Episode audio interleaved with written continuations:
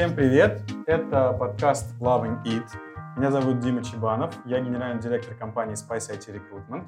А я Лиля Лучик. Сегодня мы будем разговаривать про DevOps. Я в Гугле, я просто подготовилась, да, я попыталась вообще найти определение DevOps и нашла множество разных определений, и все они вообще не несли какого-то особого смысла. Я читала разное, что DevOps — это вообще культура, а не должность, что DevOps-инженеры — это что-то типа программного инженера версии 2.0. Это сложное, непонятное слово, которое что-то значит. Мы сегодня поговорим про, про, про, про эту профессию. Нам будут помогать разбираться в этой непростой и сложной теме наши гости. Первого представлю я. Это Константин Назаров. Да, и Сергей Валиев.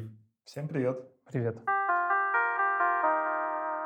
Кость, давай начнем с тебя. Расскажи немножечко, чем ты сейчас занимаешься. Мы с тобой знакомы давно, с тех времен, когда ты, может быть, к DevOps имел чуть больше отношения, чем сейчас, но я подозреваю, что твой опыт и участие в комьюнити дадут нам сегодня такую классную картину происходящего в 2019, что же это за культура, роль, профессия и так далее. Что ты сейчас делаешь? Я сейчас э, руковожу коммерческой разработкой Tarantula. Это open source база данных и сервер приложений. Я действительно был в DevOps-сообществе очень долго. Вот. Потом как так получилось, что я от него отвалился. Сейчас я, пожалуй, уже никак к этому особенно не отношусь, кроме того, что я ну, управляю разработкой. Да, но мне интересно, где ты до Тарантула работал, чтобы ты тоже это упомянул, потому что мне кажется, что не только комьюнити, но и места твоей работы, места боевой славы имеют, короче говоря, значение. Я успел 4 года поработать в Parallels, где я успел очень много что поделать. Я успел побыть и build-инженером, и системным администратором, и немножко автоматизатором инфраструктуры. Мы много что сделали в плане вот в таком вот инфраструктурном я, наверное, покопался практически во всей эксплуатации, которая только возможна. Ну, на таком неглубоком уровне. Сергей? У меня опыт начинается где-то лет 10 назад. Я тоже работал в Параллелс, как Костя. А, но мы, к сожалению, не пересеклись. Мы в разные периоды нашей жизни там работали. Вот в Параллелс я как раз был инженером, который занимался автоматизацией тестирования, и это косвенно касается DevOps. Проработав там 4 года, я ушел в компанию Align Technology, и там все начиналось тоже автоматизация. Потом появился через полгода буквально отдел DevOps. В этом а, отделе я развивался и рос. А, был инженером, DevOps-инженером, был тем лидом, был менеджером отдела. Прошло какое-то время, и вот сейчас я работаю в компании Joom, и моя должность тоже DevOps. Без инженера, надеюсь. А, слушай, а вот эта история, что в какой-то момент появился DevOps, она совпадает, с, в принципе, с трендом, что у всех стал появляться DevOps? Или Line был как-то впереди? Известное дело, как бы компания заметная на рынке, там достаточно много нанимает людей, и у них, скажем так, центр разработки здесь давно. В каком году вот эта вот история с DevOps началась, можешь вспомнить? Ну, в Алайне началась история с тех пор, как я туда устроился, это был 2012 год. Uh-huh. А, это стало чуть-чуть быстрее, чем трендови в России. Это связано с тем, что один из центров разработки находится в Штатах, и центры очень много общаются друг с другом, коммуницируют, и культура друг другу навязывается. Ну, скорее, раньше было так, что из Штатов быстрее доходило до онлайна, чем до Москвы, в общем. Угу. Понятно. А у тебя история с DevOps, вот, то есть вот, вот то, что можно было на тот момент назвать девопсом, как, как ты тогда это трактовала, началась примерно в, какой, в каком году? У меня не очень, у меня не очень хорошо с датами. Это было примерно тогда, когда я пришел в Parallels. Я плохо знаю константы, простите. Okay. Как все началось? Значит, я пришел в Parallels, как, как я говорил, как человек, занимающийся сборкой, ну, build-инженер. А мне сходу предложили быть руководителем небольшой команды build-инжиниринга. И Кроме этого, практически ничем я не занимался. Я занимался продуктовыми инсталляторами и сборкой. А так как продукт, он ну, достаточно сложный, я перфекционист, мне сразу многие вещи начали не нравиться, как, как сделаны. Вот. И я говорю, почему там, э, тут, тут сделано плохо, тут сделано плохо, давайте это переделаем. Вот, и мы начали переделывать. Мы начали переделывать потихоньку.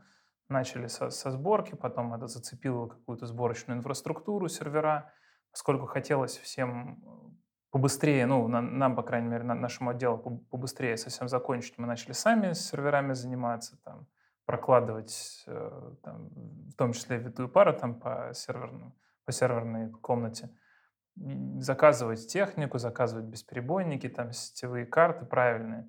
И вот за этим потянулось все остальное. В какой-то момент мы поняли, что мы занимаемся инфраструктурной эксплуатацией, а тогда вот слово DevOps инженер, ну и вообще DevOps оно начало набирать обороты. Уже, как, уже некоторое время мы там познакомились с, Сашей Титовым из Express42, с Ваней, с Никитой, вот с этими ребятами.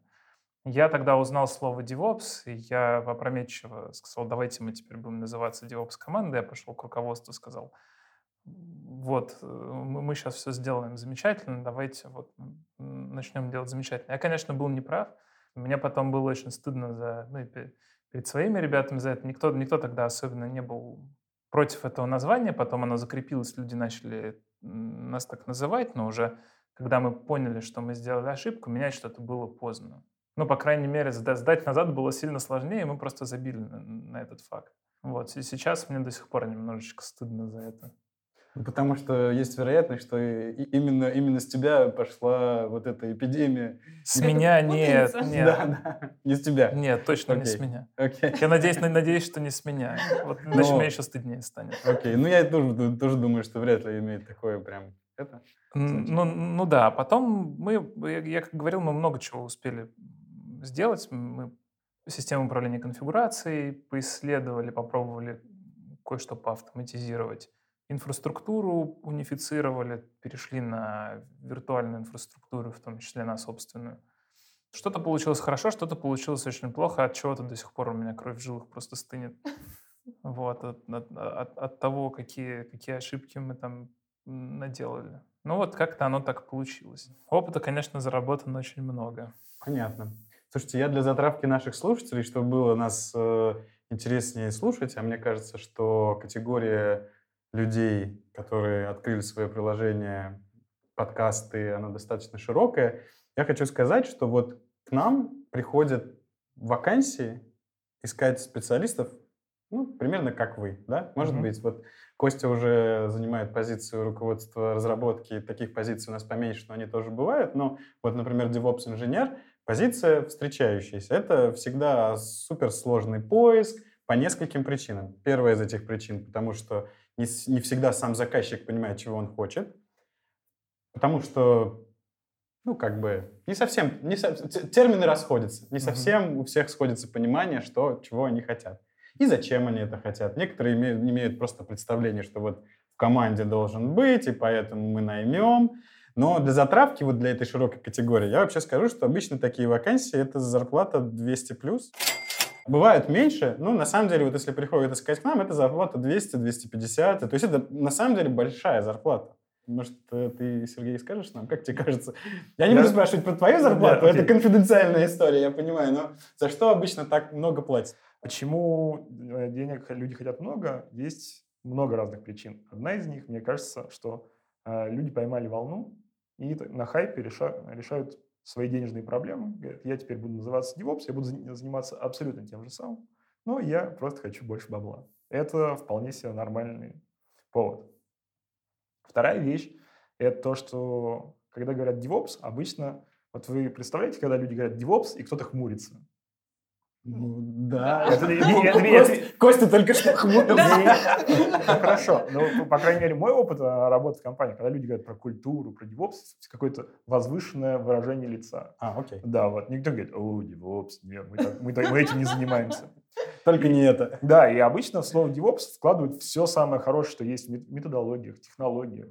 Светлое. Да, все самое светлое. И говорят, нам нужны такие люди, мы готовы им давать деньги. И люди говорят, да, мы же за все, за все хорошее, мы против всего плохого, мы сейчас всех научим, давайте нам денег.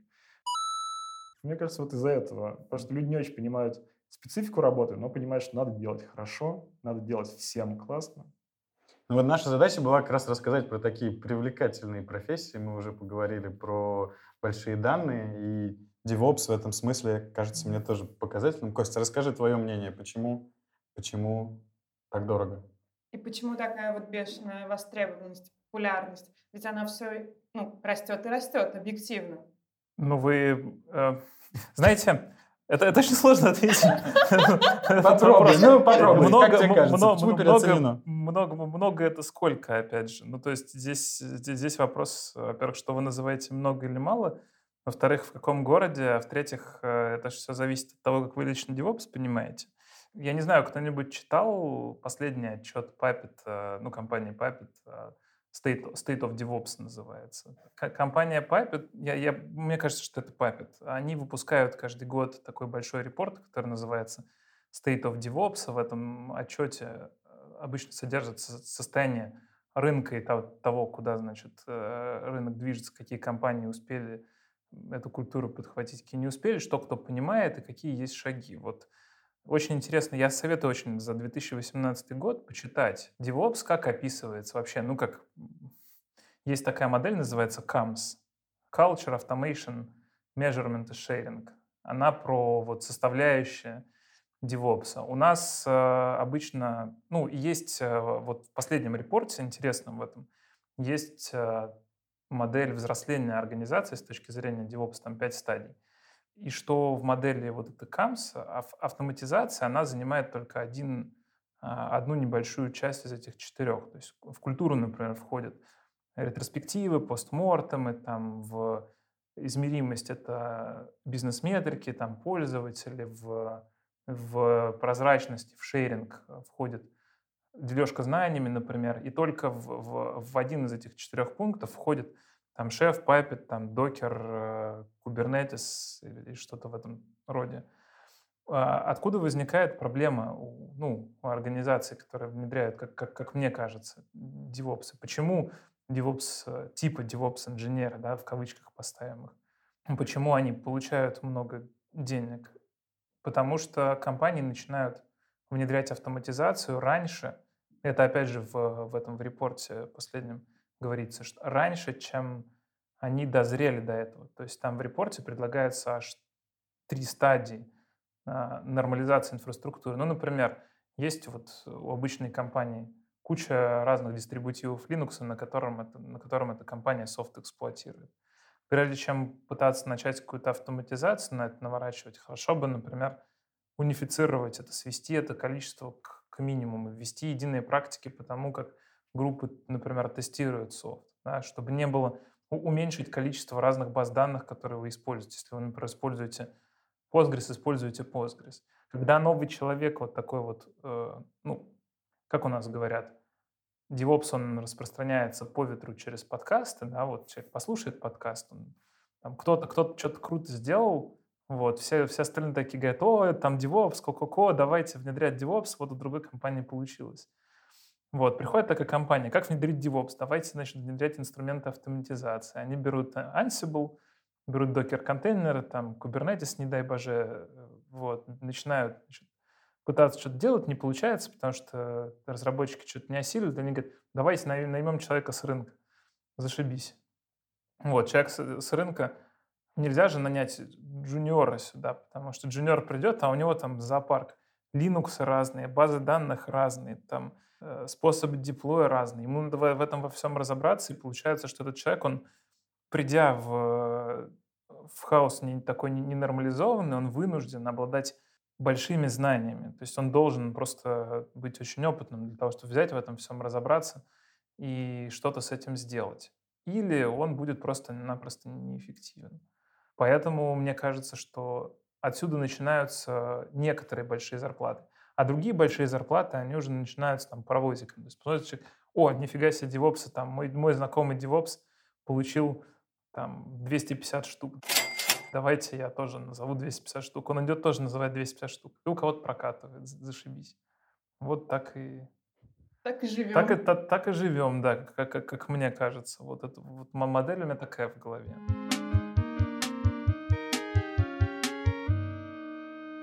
Рядом со мной Юлия Артемова, эксперт компании Spice IT. Юля каждый день ищет девопсов и знает все, почему же их так сложно найти и так легко потерять. Привет, Юля. Привет.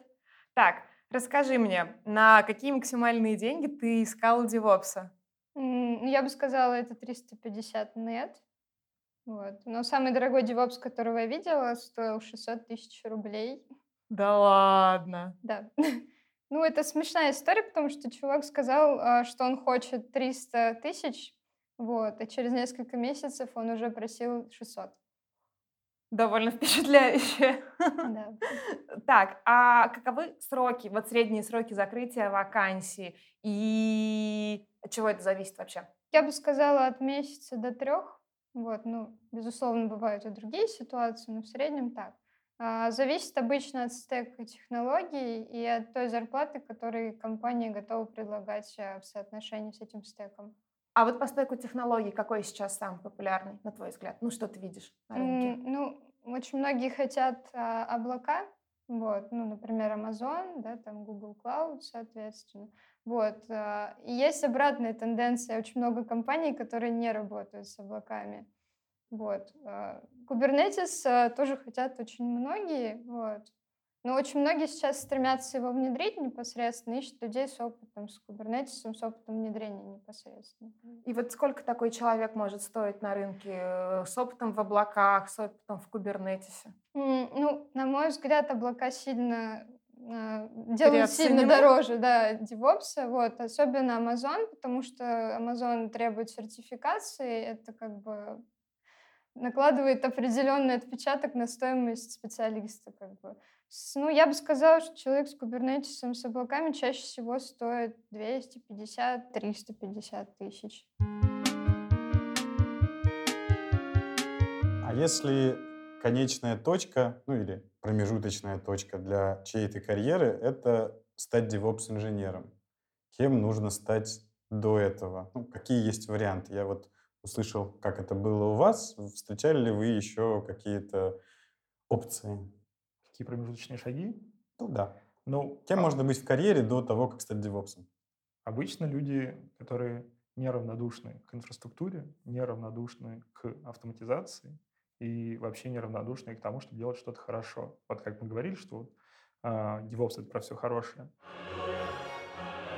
Одна из целей в, моё- моей голове, возможно, со мной слушатели не согласятся, одна из целей этих всех методологий DevOps — это уменьшение издержек для того, чтобы продукт попадал на рынок быстрее. У тебя есть миллион разных способов, как это делать, и миллион разных направлений, вы можете придерживаться условных технологий, которые Костя назвал, Kubernetes, ранчеры, Амазоны, все что, все, что хотите. И люди, которые занимаются этой автоматизацией, им будет интересно. Есть люди, которые любят программировать, например.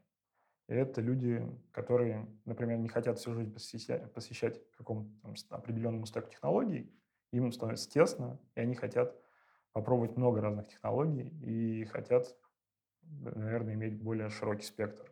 Вот, наверное, два направления. Первое — это авто- а, люди, которые пришли из а, администрирования, и второе — это люди, которые, наверное, хотят из программирования уйти в сторону какой-то конфигурации. Мне кажется, так. Я почему-то думал, что инфраструктурные люди, они как бы преобладают, то есть без программирования меньше. Нет, не так? Ну, смотри, сейчас а, 21 век на дворе. Если раньше люди много занимались конфигурацией железок, то Мгм. сейчас а, достаточно распространенный подход — это виртуальные среды, облака, а, on-premise какие-то, домашние облака. И для работы с ними тебе уже не нужно заниматься инфраструктурой, идти в дата-центр, что-то там ковырять. Тебе нужно скорее либо открыть какую-то веб-консоль и там прокликать. Но, скорее всего, так ты хочешь, чтобы у тебя были правильно построен, правильно построен процесс с разными тестовыми средами и всем прочим, тебе нужно иметь процесс, который повторяется. А чтобы процесс повторялся, тебе нужно его как-то автоматизировать. Соответственно, люди, которые а, раньше а, руками что-то конфигурили, то теперь они больше, скорее пишут какую-то автоматизацию, скрипты пресловутые, как-то их конфигурируют, и больше тратят времени на, на вот именно автоматизацию. Ну, вообще, я читала на Reddit, когда готовилась к этому подкасту, что а, неудачники-программисты идут в девопсы. Как тебе такой панч? Да, есть такой стереотип. И я не знаю, мне не- нечего ответить на это. А что по поводу сисадминов? То есть чем они отличаются от девопсов в 2019 году? Бытует мнение, опять-таки на Reddit, что ничем. Ну, да, это хороший вопрос. Это- Дискуссионный. Дискуссионный, да. Обычно, когда говорят про, вернее, раньше, э, э, лет 5, может быть, 10 назад, когда говорили про системных администраторов, стереотипический образ был такой. Э, Дядька в свитере, С оленем. свитер с оленем, с бородой. Ну, дядька с бородой, не олень с бородой. Вот. А потом, когда появились хипстеры, почему-то стереотип сменился на людей, на хипстеров, ой, на девопсов. Да, извините, я оговорился по Фрейду. А, когда появились девопсы, стереотипическая картина была такая, что это уже больше хипстеры со смузи на гироскутерах, условно. А, ну, вот, наверное, вот как а, отличаются вот эти стереотипы, наверное, как так эти позиции отличаются. Спасибо за исчерпывающий ответ. Сергей, хочу спросить у тебя, так как ты все-таки сейчас DevOps-инженер, я так понимаю, что предыдущая позиция у тебя была менеджер. Мгм. То есть ты стал инженером после менеджера. Да. Вот я тебя хочу спросить, почему такой выбор? Почему ты решил Окей, так а, сделать? История, никакой тайны нет. Я проработал, наверное, позиции мен, там, тимлида и менеджера около трех лет. И в какой-то момент я понял, что я теряю квалификацию техническую, и мне от этого становится невыносимо грустно. А так я не люблю, чтобы мне было грустно, я подумал, что неплохо бы вернуться обратно. И после того, как я вернулся, так сказать, к зем- поближе к земле, на- начал работать руками, я начал получать удовольствие. Я понял, что мне, я получаю удовольствие больше от того, когда я моментально вижу результат. И с позиции менеджера это как раз-таки э, вот моментальный результат ты никогда не получишь. Обычно у тебя тебе очень повезет, если ты результат увидишь э, в период месяца, в месяц, месяцами измеряется. А если не в средний результат, то год, наверное, как люди развиваются. Это очень тяжело психологически мне казалось, и я вот решил, что в лично в моем случае мне проще быть инженером. И не проще, наверное, как, я не знаю, как сформулировать. Мне больше нравится быть инженером. Интереснее, да? Да, наверное? интереснее. А расскажи, как у тебя сейчас вообще устроен твой типичный день? Вот, может быть, это свойственно там, любому человеку в этой должности или там, конкретно в компании, где ты сейчас работаешь? Вот, собственно, твои ежедневные, какая-то ежедневная рутина. Это, это что? Вот А, Ежедневная рутина – это у нас есть таск-трекер. А В таск-трекере у нас а, на неделю запланированы задачи, закреплены за людьми. А, Ты приходишь и выбираешь задачу, которая закреплена за тобой, и пытаешься ее сделать. И э, через неделю на условном демо показать, рассказать, что ты сделал. Это как бы не, это вообще задача практически любой любого- человек Да. на любой должности Да, да, да. так делает. А, у меня просто спектр задач сейчас связан с некоторой автоматизацией. А, Сейчас вот работаю над определенной а, автоматизацией в Амазоне, в облачных технологиях. Мгм. Одна из задач у нас есть а, люди, которые за- занимаются разработкой внутренних сервисов. Моя, а, моя задача помочь им выкатиться в Amazon и чтобы это все надежно работало. Ну, мне интересно поговорить еще про карьеру, потому что наверняка будут люди, которым интересно, как проходить собеседование, какие вопросы спрашивают, что было бы полезно для того или иного опыта, чтобы, может быть, побольше попросить или где-то не облажаться. Костя, я вот знаю, что ты э, долгое время был в комьюнити и вообще, скажем так, был очень активен социально вот в этой тусовке девопсеров. Это тебе как-то помогло, как ты считаешь, ну, вот, карьерно, конкретно, конкретно тебе вот эта вот активность? Или, может быть, поможет когда-нибудь? Полезная вообще штука? Очень сложно сказать, потому что не очень понятно, что в конечном итоге приводит к результату. А, Если ты говоришь по поводу того, что, что делать, чтобы больше зарабатывать, или что делать, чтобы получить удов- максимальное удовольствие от профессии, это часто разные вещи. Согласен. То есть можно получать очень большое удовольствие, там, находясь на про- простых там, должностях линейных, а можно двигаться там, в сторону, например, существенно больше ответственности, но там меньше технической вовлеченности, или наоборот, там есть просто очень там, более нервная работа или менее нервная работа даже внутри инжиниринга, которая совершенно по-разному оплачивается. Вот. Что я думаю по поводу зарплаты. Конечно, самый, самый ключевой момент, вот если мы немножко абстрагируемся от DevOps в принципе и от рынка, что нужно, конечно, торговаться. Вот первое, что должен... Ну, самый простой способ, чтобы человеку увеличить свою зарплату, это научиться говорить э, сумму там на 20-30% больше, чем он думает у себя в голове. Вот, как только у человека за, ну, это, эта штука оседает, то, ну, а можно и там в полтора, кому, кому-то кто-то даже в два осмелится сказать.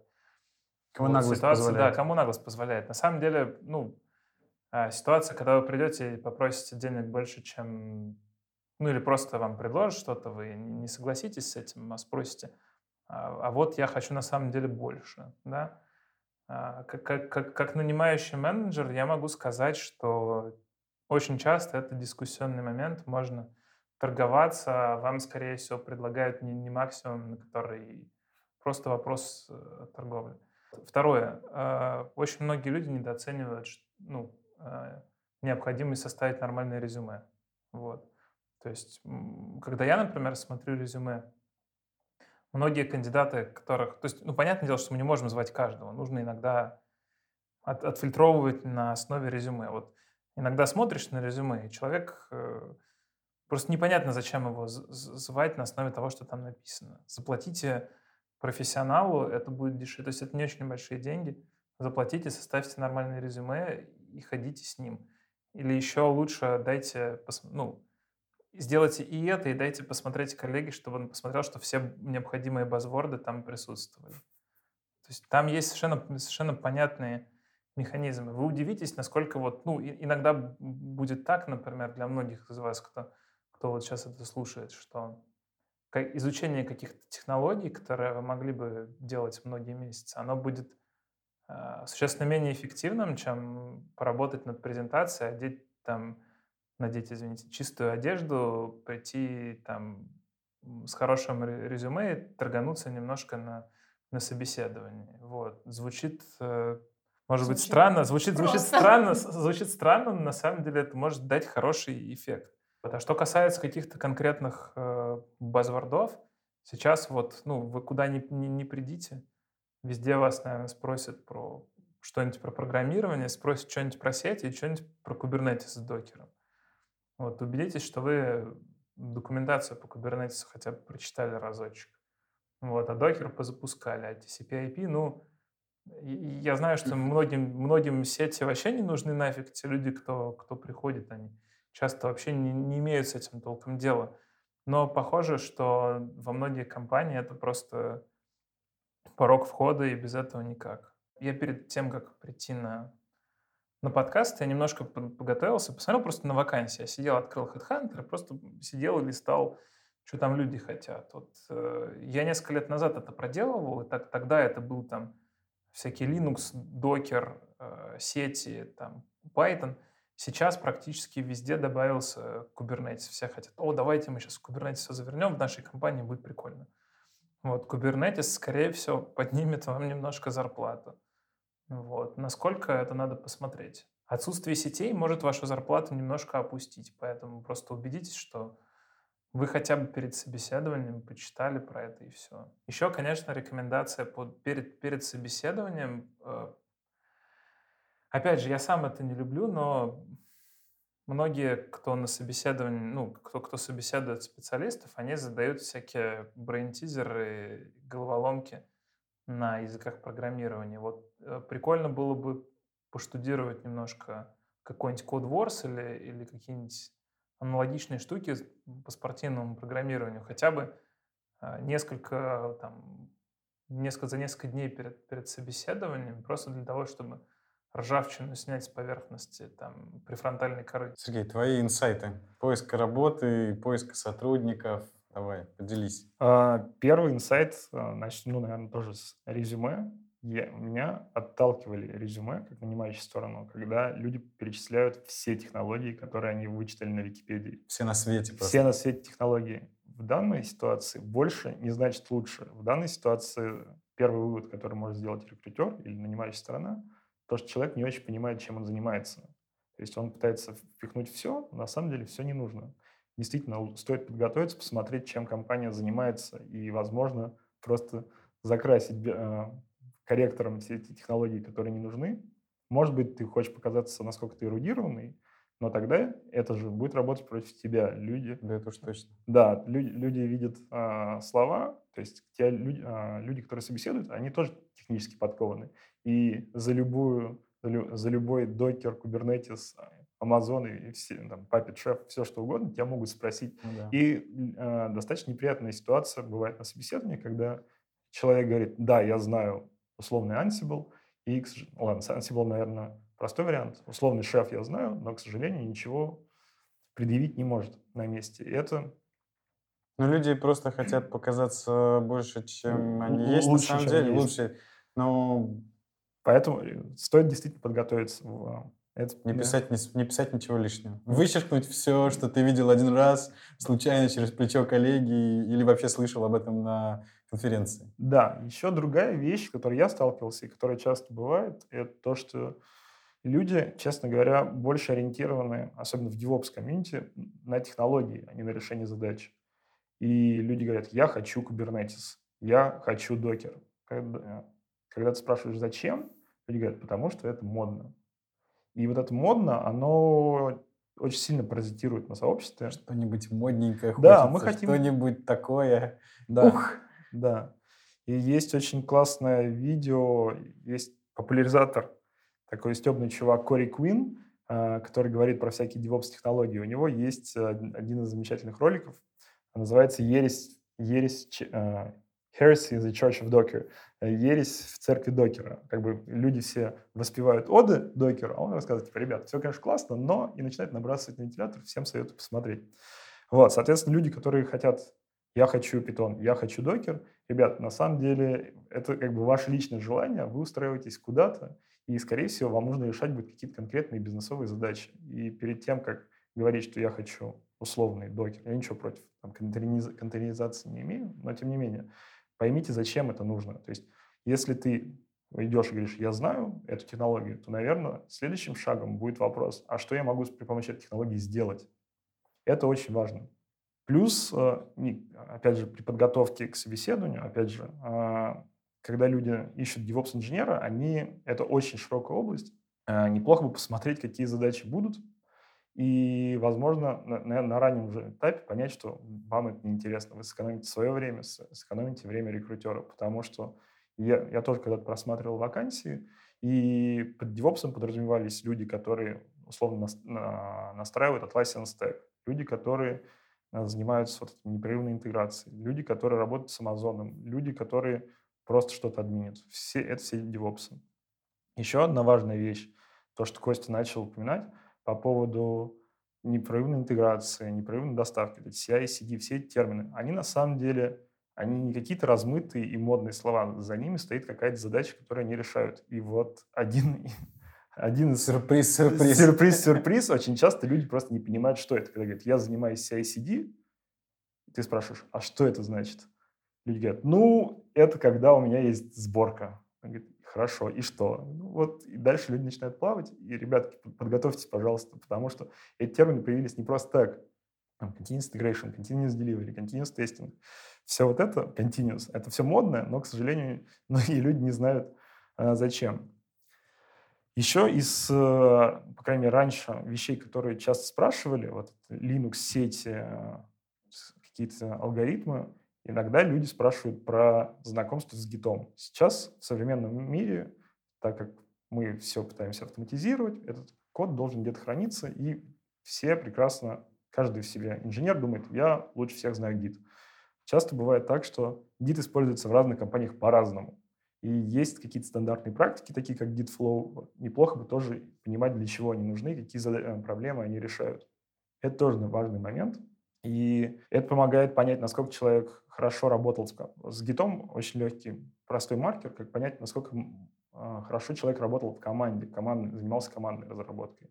Ну, это про такую, про тех- техническую да, часть, что техническая ли. часть. А вот просто про собеседование, может быть, про резюме, про... Потому что я так понимаю, что очень много ты последние три года только и делал, что собеседовал людей, Да. а потом искал работу, и несколько раз, там, я думаю, что не очень большое количество тебя раз пособеседовали и сразу взяли на работу. Про те собеседования, которые проводил ты. Во-первых, какие очевидные, не знаю, может быть, либо лайфхаки, либо советы по прохождению. Вот именно с точки зрения, с точки зрения DevOps, есть что ли что-нибудь вне технической стороны или техническая основная? Есть какая-то вещь, которую сложно сформулировать э, для меня. Э, когда ты набираешь, э, человека в команду, у тебя, как нанимающей стороны, у тебя есть еще такой пунктик, насколько человек вольется в команду. И у меня нет каких-то конкретных критериев, чтобы сказать, вот этот должен быть блондин, этот должен быть брюнет, а этот должен, там, не знаю, не грызть ногти, условно. Вот тогда это, Это важно. тогда это будет идеальная команда. К сожалению, такого нет. И я долго пытался, много раз пытался для себя сформулировать, какой должен быть критерий, чтобы человек влился в команду. Я для себя не нашел его. Ты смотришь на человека, ты понимаешь, вот этот, э, с этим чуваком я хотел бы работать и хотел бы, чтобы у меня команда с ним работала.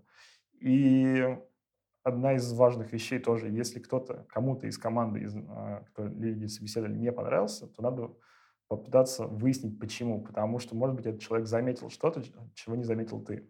То есть ты сторонник проводить собеседование большим количеством Я, людей? ста- э, я сторонник того, что делать разные э, собеседования, и чтобы их проводили разные люди. У вас большое было количество собеседований? Но у нас э, условно два максимум три собеседования. Два-три еще нормально. Потому что мы вот, э, знаешь, по таким, по топовым э, профессиям сейчас всех заказчиков просто максимально убеждаем, что минимальное количество этапов, что рынок полностью принадлежит кандидату, что если вы не отвечаете там за, за одни сутки, то считайте 50% вероятность, что человек где-нибудь уже получил офер и с высокой вероятностью Мгм. готов его принять.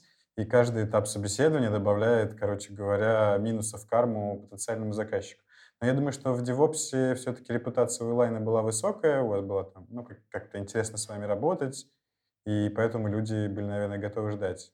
Да, с точки зрения кандидата, вот лайфхак для кандидата, это ты как кандидат можешь описать, какие задачи ты решал, какими технологиями ты пользовался, и можешь объяснить, почему ты именно выбирал такой технологический, технологический стек, а не другой.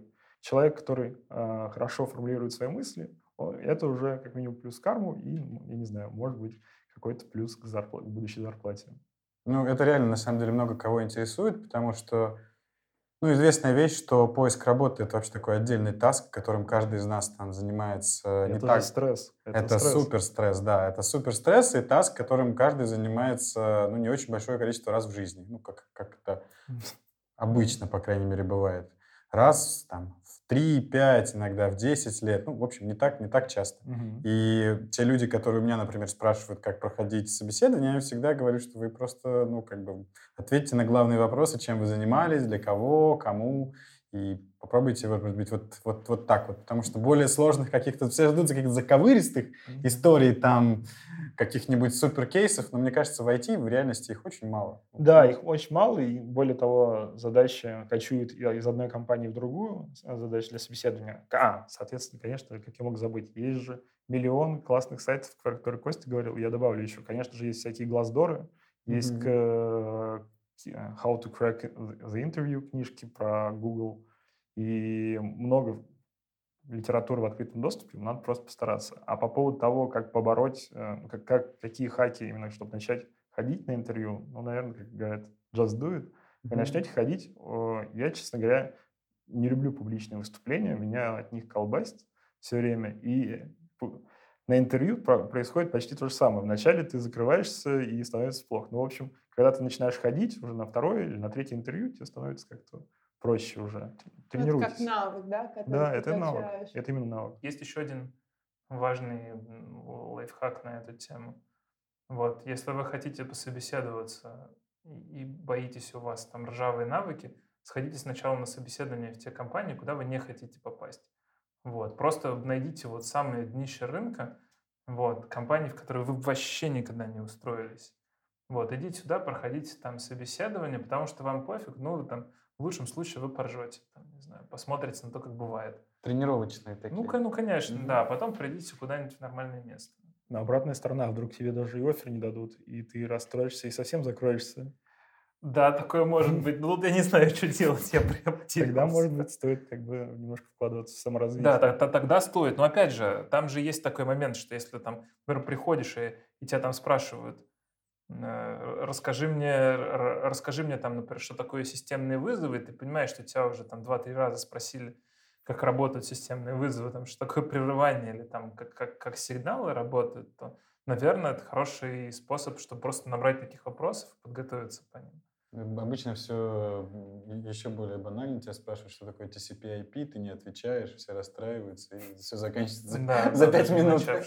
Я, кстати, вот, Кость, ты сказал про написание резюме заплатить. Я вот, честно говоря, являюсь категорически противником, чтобы кто-то, кто-то писал за тебя. Я, ну, то есть для меня, ты знаешь как, если тебе нужно найти какой-то perfect match, ну, я считаю, что поиск работы это про некоторый, про некоторый матч. Если ты а, как бы не, не, не придаешь, то есть если ты ищешь человека, который не придает значения там какой-то пунктуации, то вот, ну, пусть такой человек и найдется.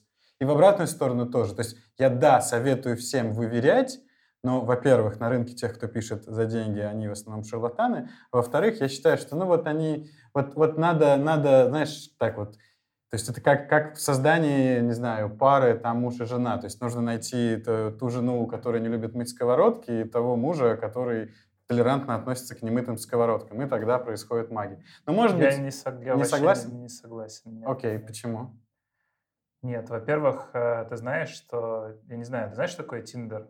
Конечно. Вот. Слыхал. Есть, есть э, в Тиндере очень популярная, значит, э, ну, как популярная, достаточно популярная специальность. Это человек, который за, за тебя ищет, значит, матч. В Штатах особенно по- популярно. Там, значит, можно найти человека, который... там, ну, и они рассказывают, э, рассказывают про свои... Да, ты можешь не догадываться, но человек, с которым ты переписывалась, мог быть не тем человеком, который тебя заинтересовал. Проблема Так многих... вот. Просто граундбрейкер. Спойлер к нашему третьему выпуску подкаста. Совершенно не случайно один из наших гостей будет говорить ровно про такой сервис. Слушайте нас внимательно в следующем выпуске.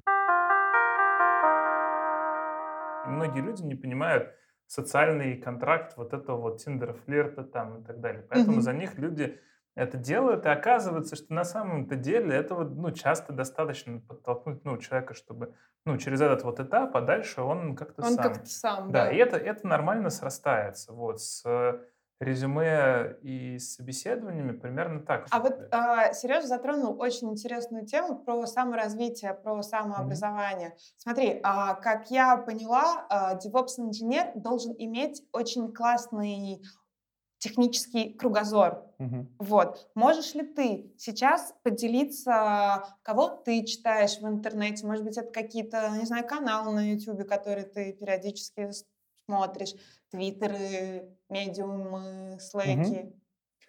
Я на самом деле в этом плане немножко, как сказать, outdated чувак. Я просто никого не читаю. Да ладно. Ну, то есть я обычно... Все тупые. Нет, нет, нет. У меня просто обычно э, я лезу и читаю документацию. То есть у меня выходит так, что многие вещи я просто сижу и читаю документацию. И как-то в этом плане я достаточно скучный. По поводу вот всяких а, хайповых вещей, наверное, я бы, если бы я собирал бы какую-то подборку, чего читать, а, у всех модных, назовем так, модных DevOps, связанных с DevOps компанией, есть э, такая подборка людей, которых они считают а, в этом году очень важно повлиявших на индустрию или около какие-то вещи, связанные с индустрией. Есть у Амазона подборка таких людей, они каждый год выставляют, какие-то премии дают. У Шеф, точно я помню, раньше было. Я почему знаю, потому что мы очень плотно на Шефе сидели и работали с Шефом. А, у многих компаний есть э, также э, технологические блоги, я не могу порекомендовать какой-то. Я бы, если бы смотрел бы, я просто набирал бы топ компаний. Это блоги Амазона, блог Докера, блог э, Кубернетиса. Kubernetes, Я уже HashiCorp, выучила HashiCorp, все эти конечно модные же. слова. Вот. И ориентироваться на вот эти блоги и читать, пытаться что-то реализовывать самим. Я дико плюсую чтение документации. Вот, Это э, самое скучное дерьмо вообще ever. Слушай, ну Но- я не знаю, но мне нравится, иногда документация хорошо написана. Вот а, я считаю, что вот из всех действительно образовательных ресурсов, которые, которые люди должны читать, на первом месте ну, должна быть где-то документация. Вообще один из самых главных скиллов, вот если выкинуть все остальные скиллы, которые человек имеет, самый, один из самых главных скиллов — это читать документацию. Читать и понимать ее. Вот. То есть, нет, понимать это тоже важная тема. Да. Черт возьми, да. Укладывать документацию в голове — это прям... Ну, и часто, если вы читаете, просто решили прочитать документацию, часто даже имеет смысл не только Getting Started там читать и объяснение, как это работает, а может даже API-доки. То есть вы сидите, я помню, я сидел, читал документацию консула под корки до корки. Mm-hmm. Вот. Я очень много вещей узнал. И а, просто сидел API-доки читал, как, как у них там что устроено. Вот. И это было интересно.